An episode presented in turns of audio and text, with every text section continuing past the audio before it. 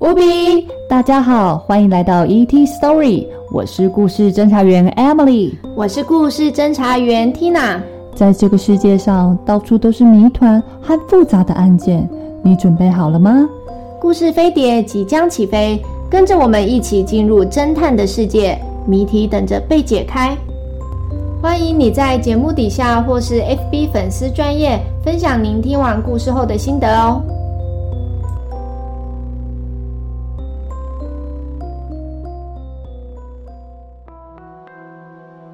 第九章钢铁市集。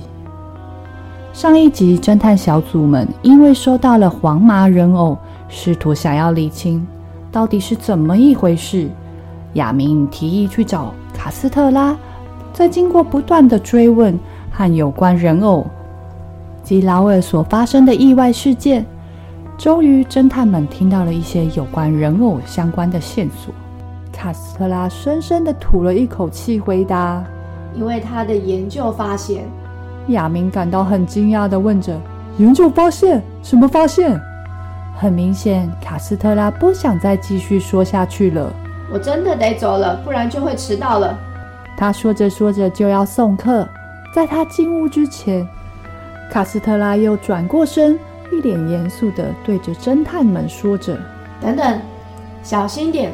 我觉得克莱恩博士已经找到剩余部分了。”就在此刻，马里奥很确定，他从卡斯特拉的眼神看到了一丝恐惧。侦探们不知所措的彼此看了一眼，他们觉得啊，那份长长的问题清单，现在又加上了一个新的疑问。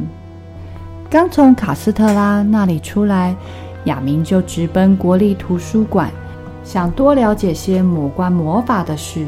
两个小时后。亚明穿过太子港最大的市场，钢铁市场里熙熙攘攘的人群，走向了事先约好见面的地点——一家咖啡厅。他从一些衣衫褴褛、推着装满木炭的平板车的人身旁经过，面色憔悴的妇女们努力的想让自己头上顶着玉米，保持平衡。此刻，侦探组正坐在咖啡店的一张桌子旁，周围烟雾缭绕。桑德拉先开了口，他刚才和马里奥去翻看了消息报的存档。说说你都找到了什么吧？等那个很不友善的塌鼻子服务员送来的柠檬汽水后，亚明说出了自己发现的事：在海地的民间流传中有许多邪恶魔法师的故事。他们用人类的鲜血施展魔法和炼制魔药。哎，马里奥啊，感觉背后冷飕飕的。亚明继续说着：“魔法师的追随者经常会在城市周围的庙里集会，并举行魔法仪式。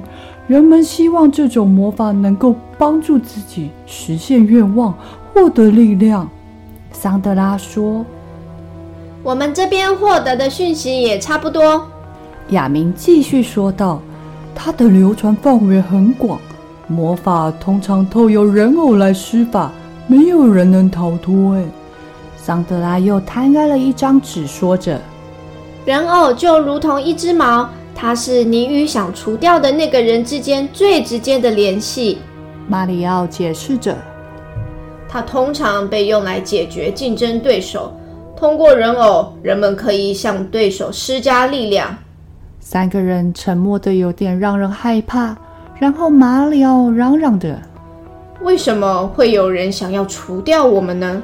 我们只是来这里度假的呀。”亚明说着：“关键在你叔叔身上，他发现了什么东西？看起来有人不想让他公布出来。”桑德拉说着：“我们现在麻烦大了，我们应该要追根究底，弄清楚。”也许这只是个恶作剧，但是萨梅蒂死了，劳尔进了医院。也许我们其中的一人是下一个。亢奋中的侦探们没有注意到他们的说话声音变大了，周围的客人都向他们投来厌恶的目光。桑德拉会点当地的语言，他试图听清楚周围的人在小声地说什么。但是白费了力气。他只听到他们在用当地的克里奥尔语交谈。一个满脸皱纹的老人来到了三个人的桌旁，用满是同情的目光打量了他们一遍，然后他拿出一条系有木雕像的细皮绳给桑德拉，并戴在他的脖子上。马里奥干咳了一声，他知道桑德拉刚刚听到了是什么了。想知道发生什么事？敬请期待下周第十章《隔墙有耳》。喜欢我们故事的话，请到 Apple Podcast 留下五星好评，或是到 FB ET Story 故事飞碟粉丝专页点赞追踪我们哦。